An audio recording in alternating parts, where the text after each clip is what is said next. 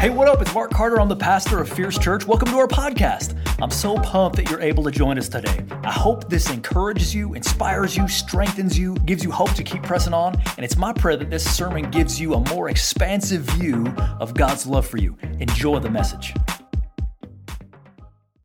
Hey, welcome to church, everybody. I like going to church with you, man. I think you guys are like the best church in the world. So thanks for coming to church with me today. Hey, um, I want to talk today about prosperity and how greed messes it up, and how the fear of loss messes it up. See, God really wants, He's eager to prosper us, but our greedy heart sets sometimes get in the way. God is determined to bless us, and so are we. That's the problem, is that we're determined to bless us. And sometimes our way of blessing us is at odds with the way that God would bless us. And so the whole thing gets messed up. We're going to talk about money again today.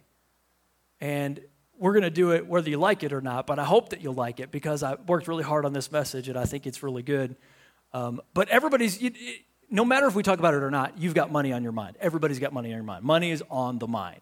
And so to me, it's kind of stupid that we can't talk about it in church. And quite frankly, we haven't talked about it enough in this church. I was going back in time and just kind of looking at my messages over the past few years. I didn't preach on money at all in 2019. And, and the church, like coaches, will tell you, you dummy.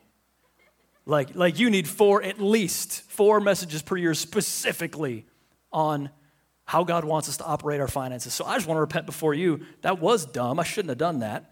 Um, and you know, there, of course, there's places where this gets out of balance and people talk about money too much. You probably heard of those places. Maybe you've been to some of those places. I would just tell you for me and most of the pastor friends I know, they err on the side of not talking about it enough because they're afraid someone's going to be offended. Weirdly, people they're down with people getting offended by all kinds